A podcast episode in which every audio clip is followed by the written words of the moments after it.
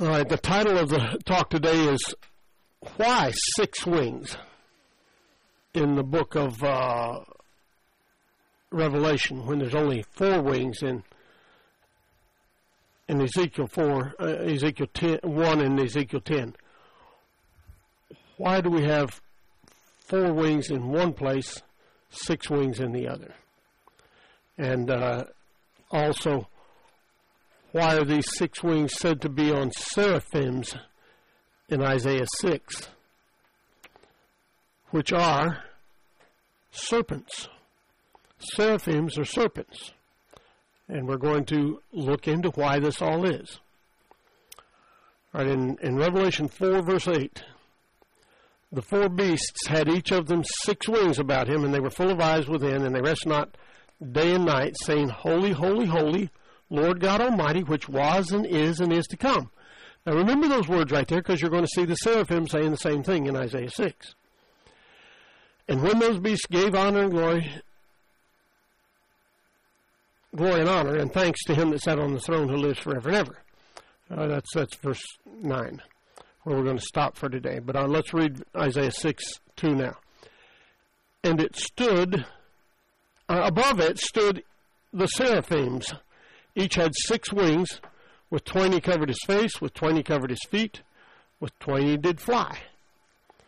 Now, last week we finished Ezekiel 1 and 10, and those two chapters are the very foundation for what we're studying this week, very foundation for, for the fourth and, and fifth chapters of Revelation. You wouldn't have the fourth and fifth chapters of Revelation if you didn't have Ezekiel 1 and Ezekiel 10. And uh, last time I said we were going to go into chapter 5, but, but we just can't do that because we've got to cover this subject here today. Yeah, it'd just be totally negligent of me to go on to chapter 5 without mentioning these seraphim and the six wings in chapter 4 of Revelation of, on, the, on the animals instead of the four that are in Ezekiel chapters 1 and 10. Um, Ezekiel 1 5 says, Also out of the midst thereof came uh, the, the likeness of four living creatures, and this was their appearance. They had the likeness of a man, and everyone had four faces, and everyone had four wings. Four wings, not six. Ch- verse chapter 10 of Ezekiel This is the living creature I saw under the God of Israel by the river Chebar and I knew they were the cherubim, cherubims, and every one had four faces apiece, and every one had four wings, and the likeness of a, the hands of a man was under their wings. These are the cherub, excuse me, these are the cherubims, which are patterns of the true around the throne of God, patterns of the true, not not the true, patterns of the true. They're first mentioned in Genesis 3, where we're told that they keep the way of the tree of life. I, I always said they guard the way. No, they keep it. Interesting that we have that same situation in the first chapter of, of uh, Genesis that we have in the first chapter of, of Revelation. Do we guard the book of Revelation or do we keep it? Well, you be the you be the judge. Blessed are they that keep the sayings of the prophecy of this book. The cherubim kept the way of the tree of life, they kept the way. The next time they appears in the book of Exodus, overshadowing the mercy seat above the Ark of the Covenant, which is the Holy of Holies, and it's here that we first learn that they have wings. But it it appears they appear at this point with only two wings. Exodus 25:20. The cherubim shall stretch forth their wings on high, covering the mercy seat with their wings. Their faces will look one toward another. Toward the mercy seat shall the faces of the cherubim be. And how many wings do they have? First Kings 8:7. The cherubim spread forth their two wings over the ark. And the cherubims covered the ark and the staves thereof above. But, but in the final Revelation. You know, you've got the four in, in Ezekiel, you've got the two in in Exodus, and in the final revelation, in the book of Revelation, we have the four beasts had each of them, verse eight, six wings about him, and they were full of eyes within, and they rest not day and night, saying, Holy, holy, holy, Lord God Almighty, which was and is and is to come. Now, why are these creatures revealed to us in this piecemeal manner? Uh, the answer is that God is gradually revealing His truth to us, and that the Scriptures are written line upon line and precept upon precept. And here's the scripture for that Isaiah 28. Whom shall he teach knowledge? Verse 9. Whom shall he teach knowledge, and whom shall he make to understand doctrine? Them that are weaned from the milk and drawn from the breasts. For precept must be upon precept, precept upon precept, line upon line. Line upon line, here a little and there a little. For with stammering lips and another tongue will I speak to this people. To whom he said, This is the rest wherewith you may cause the weary to rest. This is the rest wherewith you may cause the weary to rest, the tormented and the uh, fearful. And this is a refreshing, yet they would not hear. But the word of the Lord was to them precept upon precept, precept upon precept, line upon line, line upon line, here a little, there a little, that they might go and fall backward and be broken and snared and taken.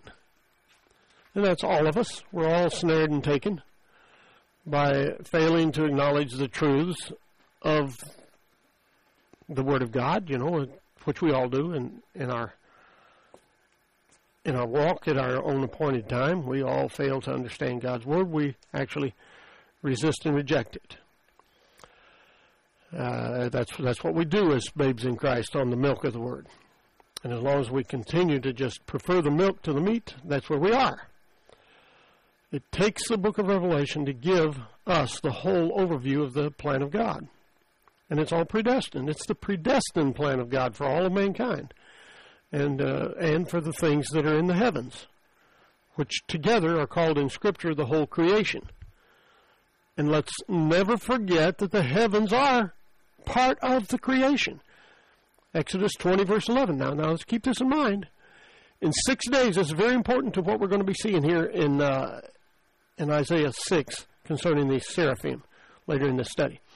In six days the Lord made heaven and earth, the sea, and all that in them is, and rested the seventh day. Wherefore the Lord blessed the seventh day and hallowed it. Point is, He made the heaven and the earth. He made the heaven.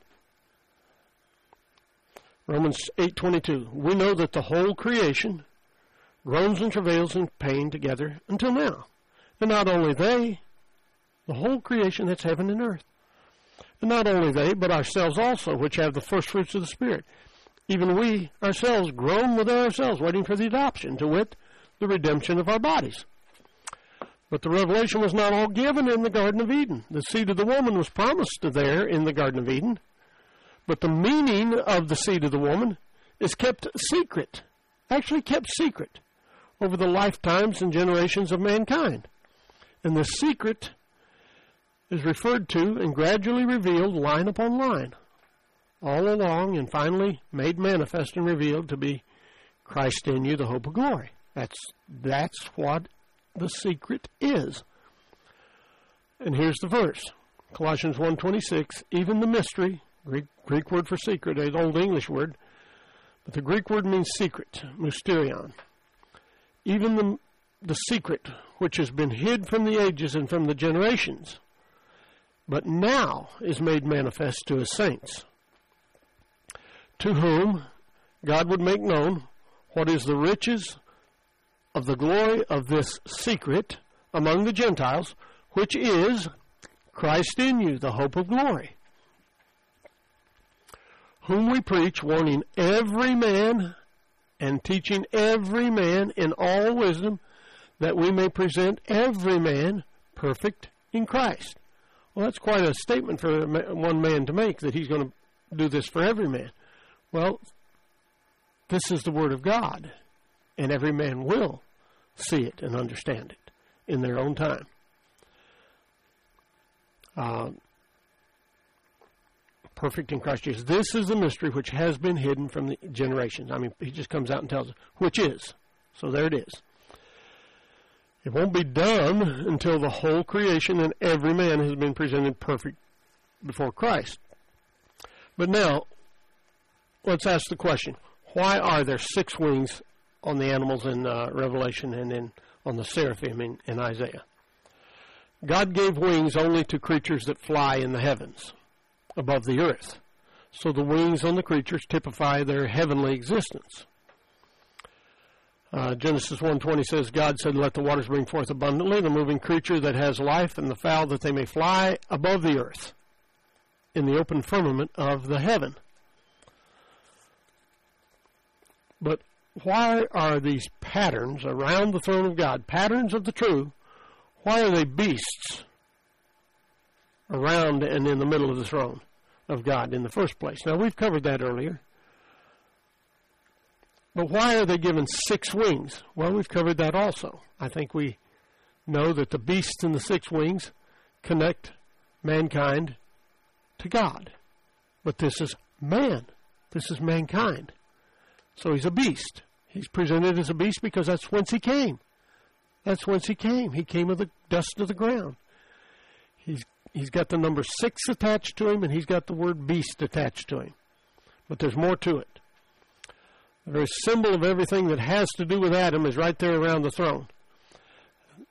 Now, the number six is rebellion against God, and the wings, six wings, are what these animals have.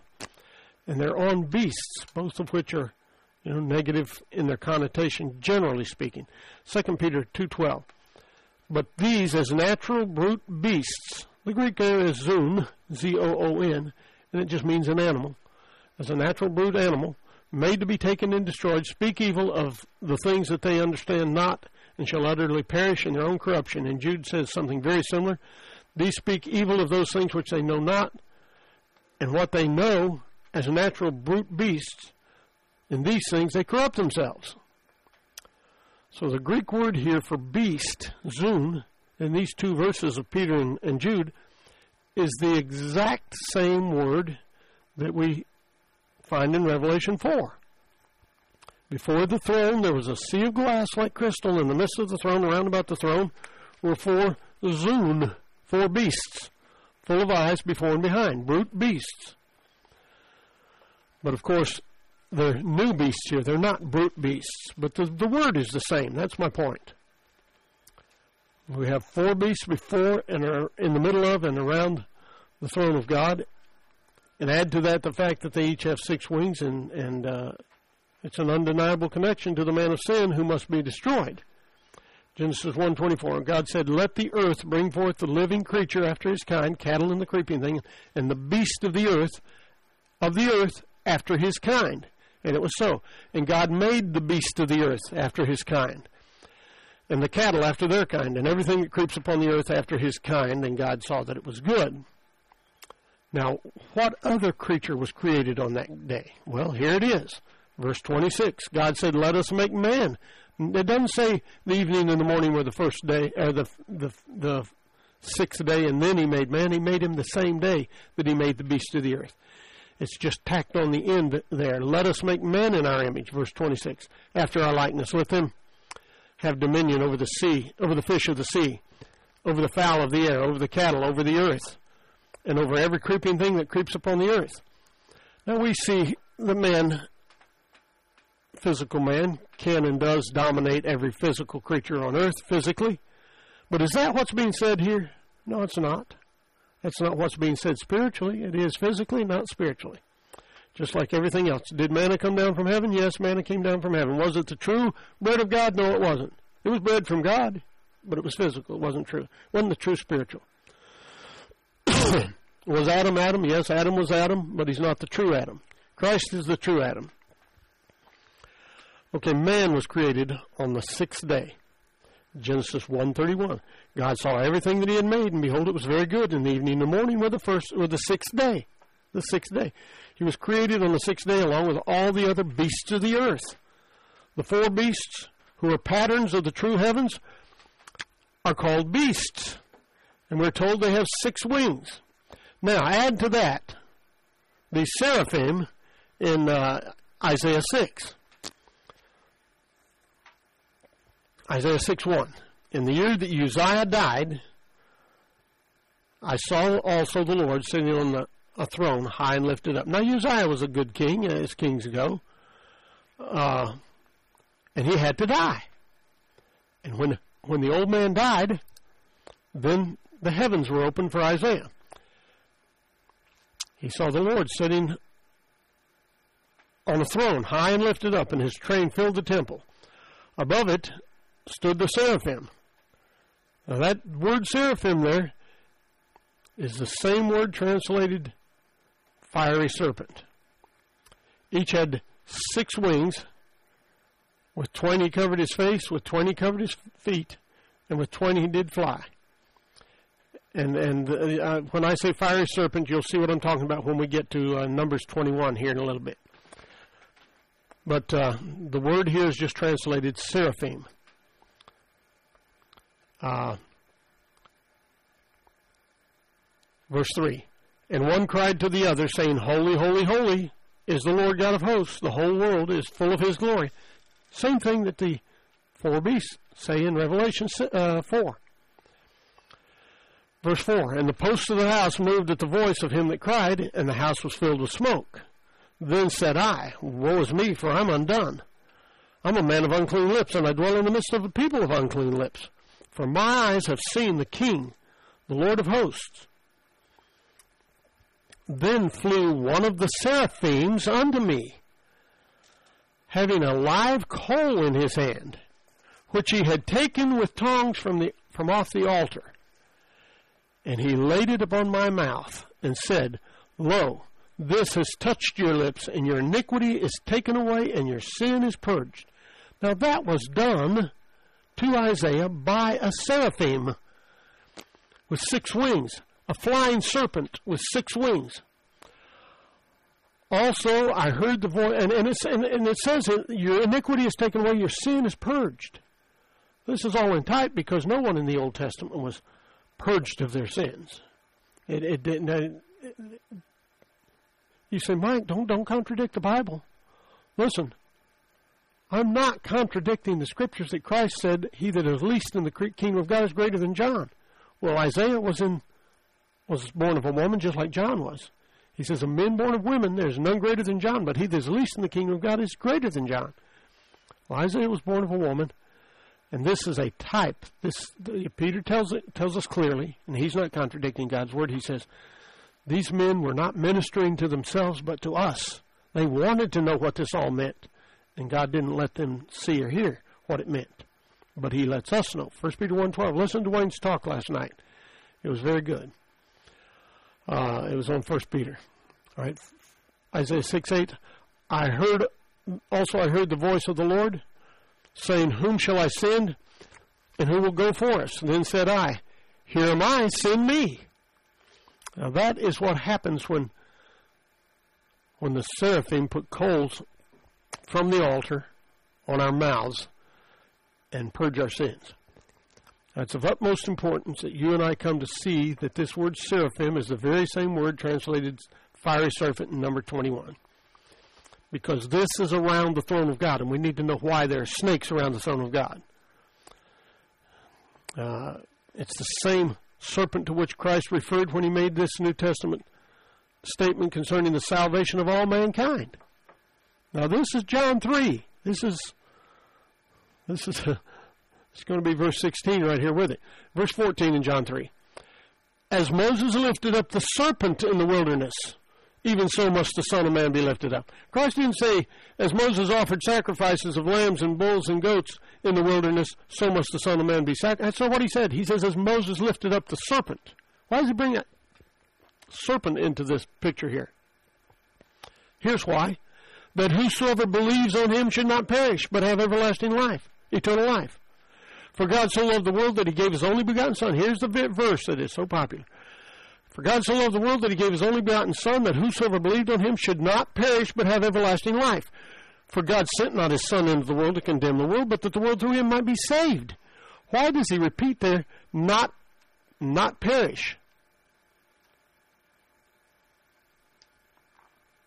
Why does he say that? He says, he says it because that's exactly what happened in the wilderness with the serpent. You looked on the serpent and you lived. Let's read the Read the story. But I want to point out that, that the most popular verse of God's Word, John 3.16, is actually a reference to what happened with these fiery serpents in Numbers 21. And it refers to the salvation of all. So let's see what role these serpents played in Israel's history and the, what role they have in the patterns of the things of the heavens. Numbers 21, verse 4 they journeyed from Mount Hor by way of uh, the Red Sea to compass the land of Edom. And the soul of the people was much discouraged because of the way. And the people spake against God and against Moses, Wherefore have you brought us up out of Egypt to die in the wilderness? For there is no bread, neither is there any water. And our soul loathes this light bread. and the Lord sent fiery serpents. The word is seraphim, exact same word that we have over in uh, seraphs among the people. And they bit the people, and much people of Israel died. Therefore, the people come to, came to Moses and said, We've sinned, for we've spoken against God and against you. Pray unto the Lord that he take away the serpents from us. And Moses prayed for the people. And the Lord said to Moses, Make a fiery serpent, the Hebrew word is seraph, and set it on a pole. And it shall come to pass that everyone that is bitten, when he looks upon it, shall live. Looks upon a snake and live. And Moses made a serpent. Now, the word here is not seraph, the word here is nakash, but it, it means serpent of brass and put it on a pole. He was told to make a seraph, so he made a nakash because that's what a seraph is. And Moses made a nakash, a serpent of brass, and put it on a pole. And it came to pass that if a nakash had bitten any man, when he beheld the nakash of brass, he lived. The Lord sent seraph nakash. That's what fiery serpents is. That's the two words used there to say fiery serpent among the people and they died of the bites of the seraph Nakash. A seraph is what Moses was told to make, and he made a Nakash, a serpent. Now this is a repetition of Romans 5:14 where Adam is referred to as a figure of him that was to come. The first carnal Adam. But here instead of Adam it's a serpent. A fiery serpent. Now, why would that be? Well, it's because Adam is the son of the serpent. First, that's what he is first. Romans 5:14 says, "Nevertheless, death reigned from Adam to Moses, even of the, even over those them that had not sinned after the similitude of Adam's transgression, who Adam is the figure of him that was to come." Speaking of Christ, but instead of Adam, here in, in Numbers 21, we have a Nakash, a, a fiery serpent, a poisonous serpent, upon which Israel had to look to be saved. A serpent, in this case, is the figure of him that was to come. Just that simple. Hard to believe. Sounds blasphemous to many people. But it's what Christ said. As Moses lifted up the serpent, so must the Son of Man be lifted up. And when you look on Christ, believe on Christ, just as Israel looked on that serpent, then you shall live and have everlasting life. Well, has, has man, is man in the image of God? Has it become that way yet? Has he even been given dominion over the fish of the sea and the fowl of the air and over all the cattle? over all the earth and every creeping thing that creeps upon the earth? As I said earlier, physically, yes, but obviously that's not true spiritually. Uh, if mankind were already conformed to the image of Christ in the Garden of Eden and already in control of the beasts, uh, and if that were an accomplished fact, then we would not even have Ecclesiastes 3:18 in the Bible, which says, I said in my heart concerning the estate of sons of men that God would make manifest that they might see that they themselves are beasts. So, do we have ourselves submissive to God? We may have all the physical beasts of the earth submissive and under our control, but do we have ourselves submissive to God? And the answer is, of course, not. Not of ourselves, we don't. Man is not, not naturally by nature submissive to God. For that which befalls beasts, befalls the sons of men, befalls beasts. Even one thing befalls them. As the one dies, so dies the other. Yes, they all have one breath, so that a man has no preeminence above a beast. But didn't didn't didn't it say in the uh, in Genesis that he was to have dominion over all the beasts? That's that's preeminence. Well, obviously this is speaking spiritually. And for those who have spiritual eyes, they have no problem seeing that. All go to one place, all are of the dust, all turn to dust again. Now, if Genesis 1:26 meant that God had completed his work as the whole Christian world believes, and that mankind was already in God's image and was already given power over all of God's creation, the creeping things and all the beasts of the earth, man would have had great preeminence above every beast. But the truth is, that at this point, there in the garden, man has no preeminence above a beast.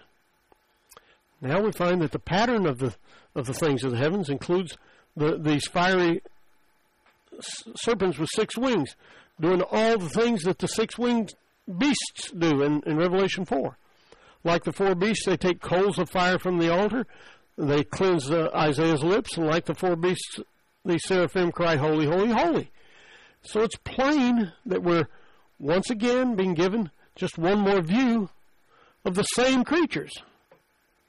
Just like the wheels have the spirit of the beast, and the beast, uh, the spirit of the beast is in the wheels. This is just another view of the same thing, which which is Christ, and in the final analysis, if we can only see it, is Christ in us. But, but why is it a beast? Why does it have six wings? And why is it a serpent? This, this thing that is in the midst of and around the throne of God. The answer is that so long as we're in the midst of and around the throne of God, we will never be unaware that we were created out of the ground. That's the reason. That's the purpose. Genesis 2 9 again. Out of the ground made the Lord God to grow every tree that is pleasant to the sight and good for food. The tree of life also comes out of the ground, like that serpent, like those beasts. The tree of life. Now, what is the tree of life? Well, it's Jesus Christ. Jesus Christ in us. Jesus Christ in us comes out of the ground is a beast, is a serpent, is the seed of the serpent before it's the seed of the woman. We'll always be aware that we were but beasts of the earth. There it is, Ecclesiastes 3.18, we've already read it. We'll never forget, and we will always remember that we were first of our father the devil, that old serpent the devil.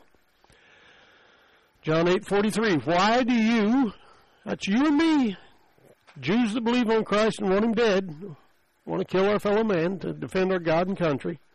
Why do you not understand my speech, even because you cannot hear my word?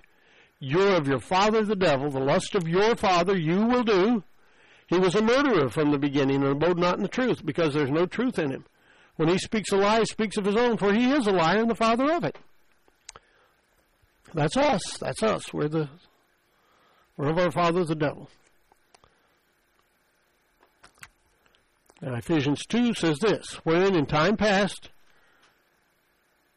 you, now this is speaking of the seed of the woman now, all of a sudden, you walked according to the course of this world, according to the prince of the power of the air. That's our father, the devil, the spirit that now works in the children of disobedience, among whom we all had our conversations in time past. We all means all of us, all mankind in the lusts of the flesh, fulfilling the desires of the flesh and of the mind, that's the beast. And we're by nature children of wrath, brute beasts, even as others. Colossians 3 6. For which things' sake the wrath of God comes on the children of disobedience. In the which wrath of God, children of disobedience, you also walked sometime when you lived in them.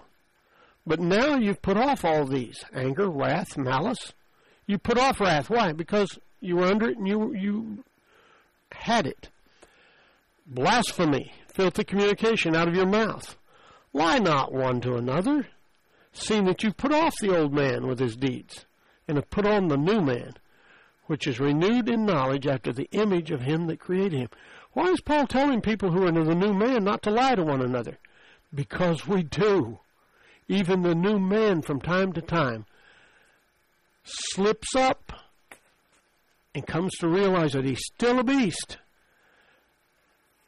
And as long as we're in this flesh, that's what will be happening to us to a greater or lesser degree.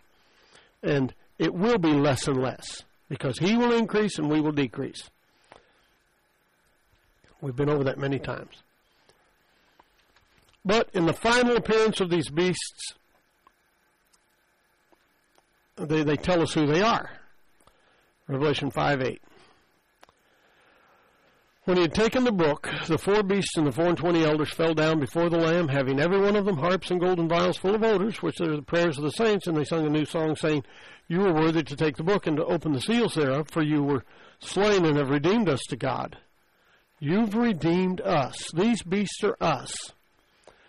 By your blood, out of every kindred and tongue and people and nation and have made us to our God kings and priests, and we will reign on earth.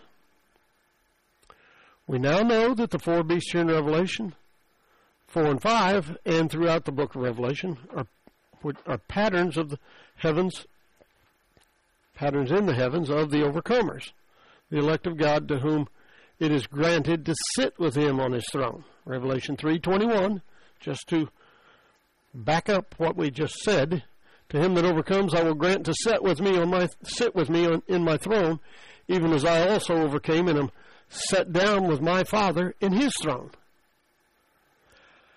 Our salvation comes through our death, through our destruction, and uh, death leads to life. Destruction of the flesh leads to a new spiritual body. But the natural man cannot accept this truth you know, I emphasize dying, dying, dying. Well, every time you hear me say the word dying, think of being born anew, because that's what it is. He that loses his life will find it. Did Christ overemphasize the losing of his life? Well, I hope not, and I hope I don't. You lose your life to find it. You give it up to, to acquire it. Death leads to life the end of a thing is better than the beginning, and the day of one's death than the day of one's life. That's in Ecclesiastes. I think it's chapter 7.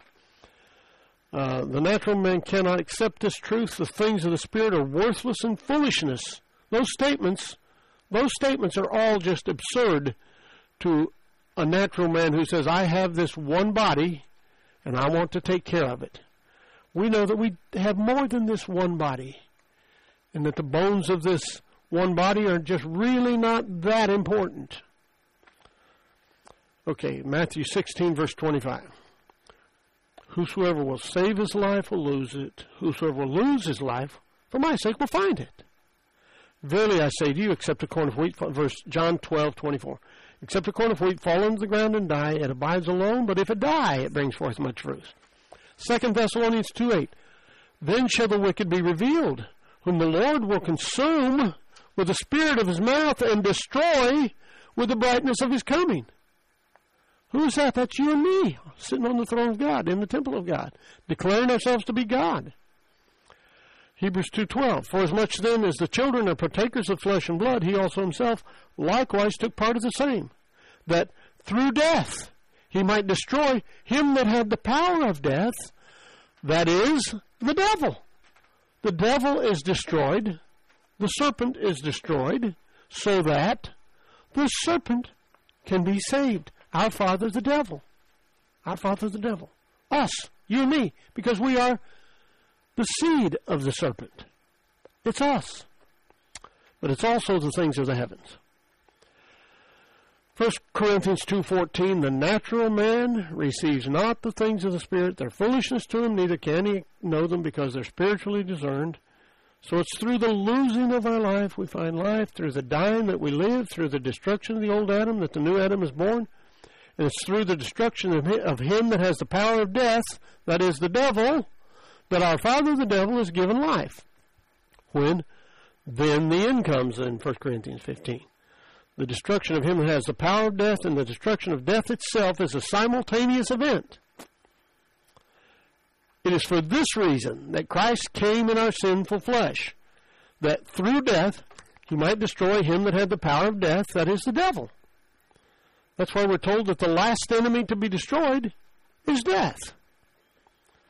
1 Corinthians 15 26. The last enemy destroyed is death. The lake of fire is actually prepared for the devil and his angels. Those are Christ's words, Matthew 25, verse 41. Then shall, they, shall he say to those on his left hand, Depart from me, you cursed, into everlasting fire prepared for the devil and his angels.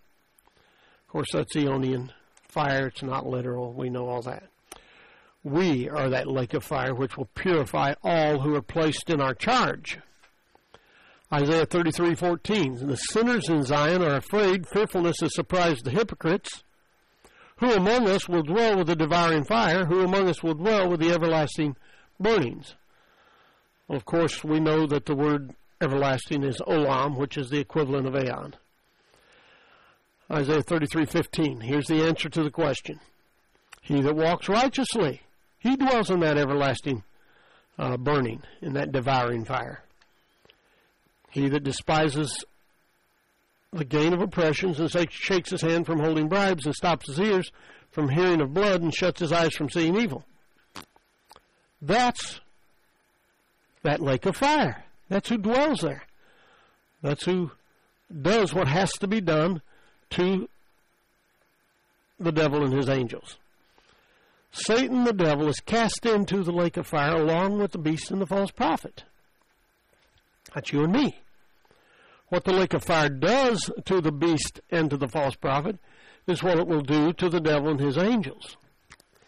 Now, if the beast and the false prophet and the devil and his angels were all just one and the same, then there would be no need for all these types and figures around the, the throne of God. But they, the one is the things of the heavens, and the other is the things of the earth. And the destruction of the one is the life of the other. Revelation 19:20. The beast was taken, and with him the false prophet that wrought miracles before him, with which he deceived them that had received the mark of the beast, and them that worshipped his image. These both were cast alive into a lake of fire, burning with brimstone. Now, that's uh, what did I give the chapter and verse there? Chapter 19, verse 20. The next chapter. This is after the thousand years. After the thousand, you know that that too was after the thousand years, because the beast is not cast into the lake of fire until there is no lake of fire until after the thousand years. But but there is a fiery experience before that, but it's not going on during the millennium because th- there is no wicked one to be contended with during the millennium. Um, Revelation 20, verse 10 The devil that deceived them was cast into the lake of fire and brimstone where the beast and the false prophet are, and shall be tormented day and night forever and ever. That, of course, is the eons of the eons, meaning the lives of all men of all time. He's going to be tormented in each person, in each eon. This all explains and agrees with Paul's declaration that the whole creation, which we read earlier, waits for the manifestation of the sons of God. Uh, Romans 8:22. We know that the whole creation what is the whole creation? The things in the heavens and in the earth. Groans and travails in pain together, together until now. For what purpose does it groan and wait and travail? Romans 8:19. For the earnest expectation of the creature waits for the manifestation of the sons of God. Verse 29 of Romans 8. For whom he did foreknow, he did predestinate to be conformed to the image of his son, that he might be the firstborn among many brothers. It's that spiritual conforming to the image of his son, of those who will be the firstborn among many brethren. That's what, that's what they're groaning and travailing for and waiting for. It's that blessed and holy first resurrection and those few that are in it, the manifestation of the sons of God for which the whole creation waits and groans and travails.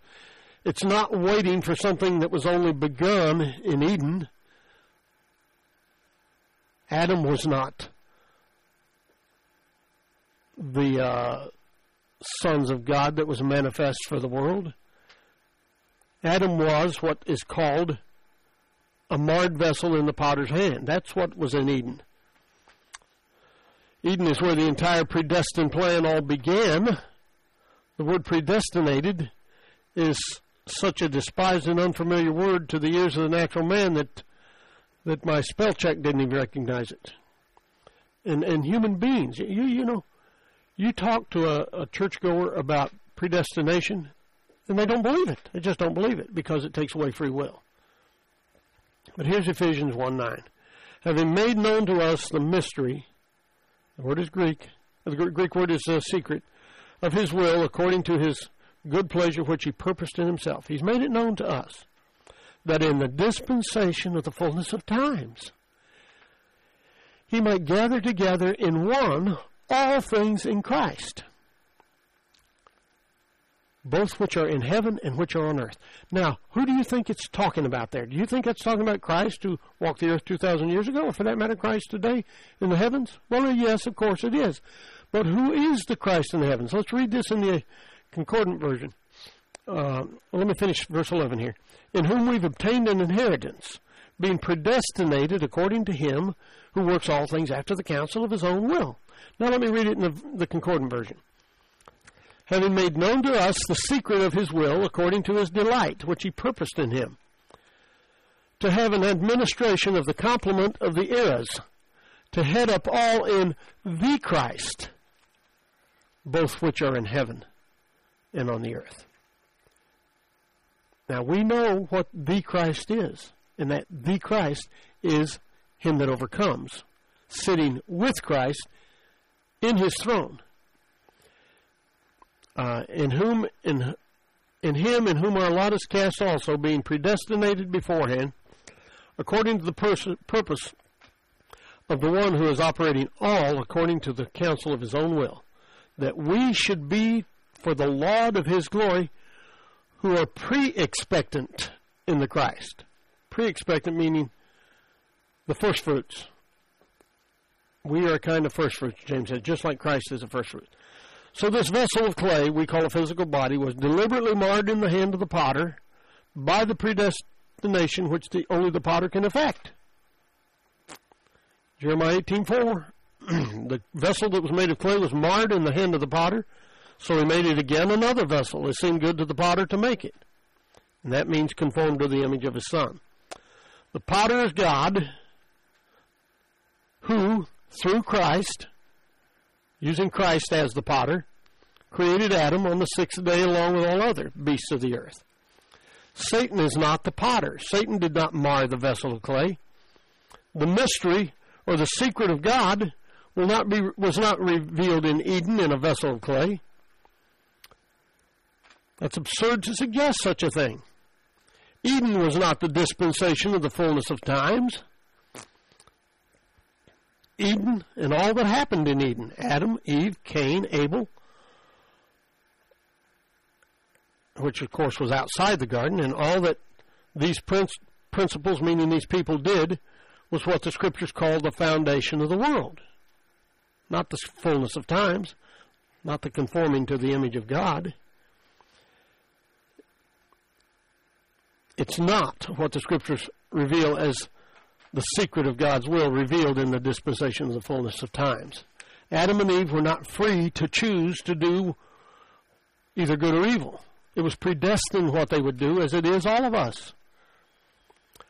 Adam and Eve were just as predestined as we are. Predestined to do the counsel of him who works all things after the counsel of his own will. The events surrounding their lives, which have been recorded for our edification, are the beginning of the secret of God's will, which will be revealed in the dispensation of the fullness of times. Luke 11:50 comes out and says that the blood of all the prophets was shed from the foundation of the world might be required of this generation. Now, what is the foundation of the world? Next verse tells us from the blood of Abel unto the blood of Zachariah. Abel and Adam were contemporaries. Adam was his father. Abel died a young man, Adam died an old man, so they were right there together.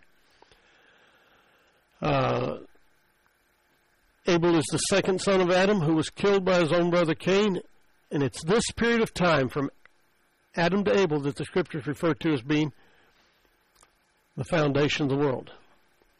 Adam was created on the sixth day along with all the beasts of the earth.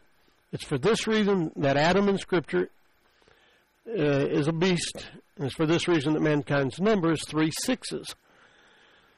Revelation 3.18, here's wisdom. Let him that has a mind calculate, this is the concordant version, calculate the number of the wild beast, for it's the number of mankind, and his number is 666. It's for this reason that there are beasts around the throne of God. It's for this reason that in the final line upon line of the four beasts, we find them with six wings. These four beasts are those of mankind who will be given the great honor of ruling and reigning with Christ in his throne. Revelation 3:21. To him that overcomes will I grant to sit with me in my throne, even as I also overcame and am set down with my Father in his throne. Now, what what have we seen in looking into these seraphims and these four beasts with six wings, both of them having six wings, the seraphim and the animals, the beast in Revelation?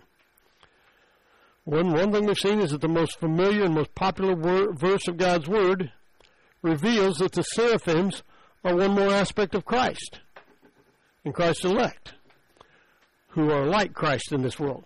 John 3:14 As Moses lifted up the world, uh, the beast, the serpent in the wilderness, even so must the Son of Man be lifted up, that whosoever believes on him should not perish but have, e- uh, have eternal life. For God so loved the world that he gave his only begotten Son, that whosoever believes on him should not perish but have everlasting life. Just what we read over there in, in uh, Numbers 21. For God sent not his Son into the world to condemn the world, but the world through him might be saved. Just as people were saved by looking upon the seraph. All right, 1 John 4 17. Herein is our love made perfect, that we may have boldness in the day of judgment, because as he is, so are we in this world. We saw that the six wings of the four beasts in Revelation 4 and 5 connect them with the six winged seraphim of Isaiah 6. We saw that both are given the task of handling the coals of fire from the heavenly altar. Both cry, Holy, Holy, Holy, and both are one and the same thing, present in different ways, to, presented in different ways to tell us different things about who we are in Christ. We saw that Christ's willingness to identify with his creation that has that. That's why these these beasts and serpent are presented as they are, because God created and Christ created us as the seed of the serpent, as marred vessels, and he's he's he's Adam, our father, who is the uh, seed of the serpent, is a figure of him that was to come. And uh, and Christ calls the serpent that was raised in the wilderness a type of himself, being raised up on the cross, so that all who look upon him or who believe in him will not perish but have everlasting life. Hebrews 2:11 Both he that sanctifies and they who are sanctified are all of one for which cause he's not ashamed to call them brothers.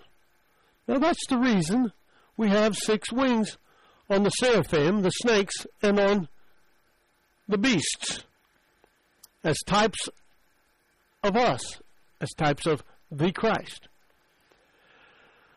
We now know that the lake of fire is the channel for the purging of all things, both in the heavens and in the earth.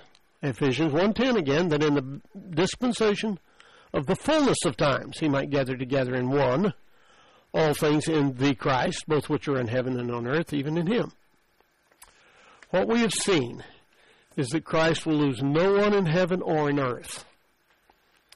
And that the reason there are so many things around the throne which seem contrary to our way of thinking is that God doesn't think like we think.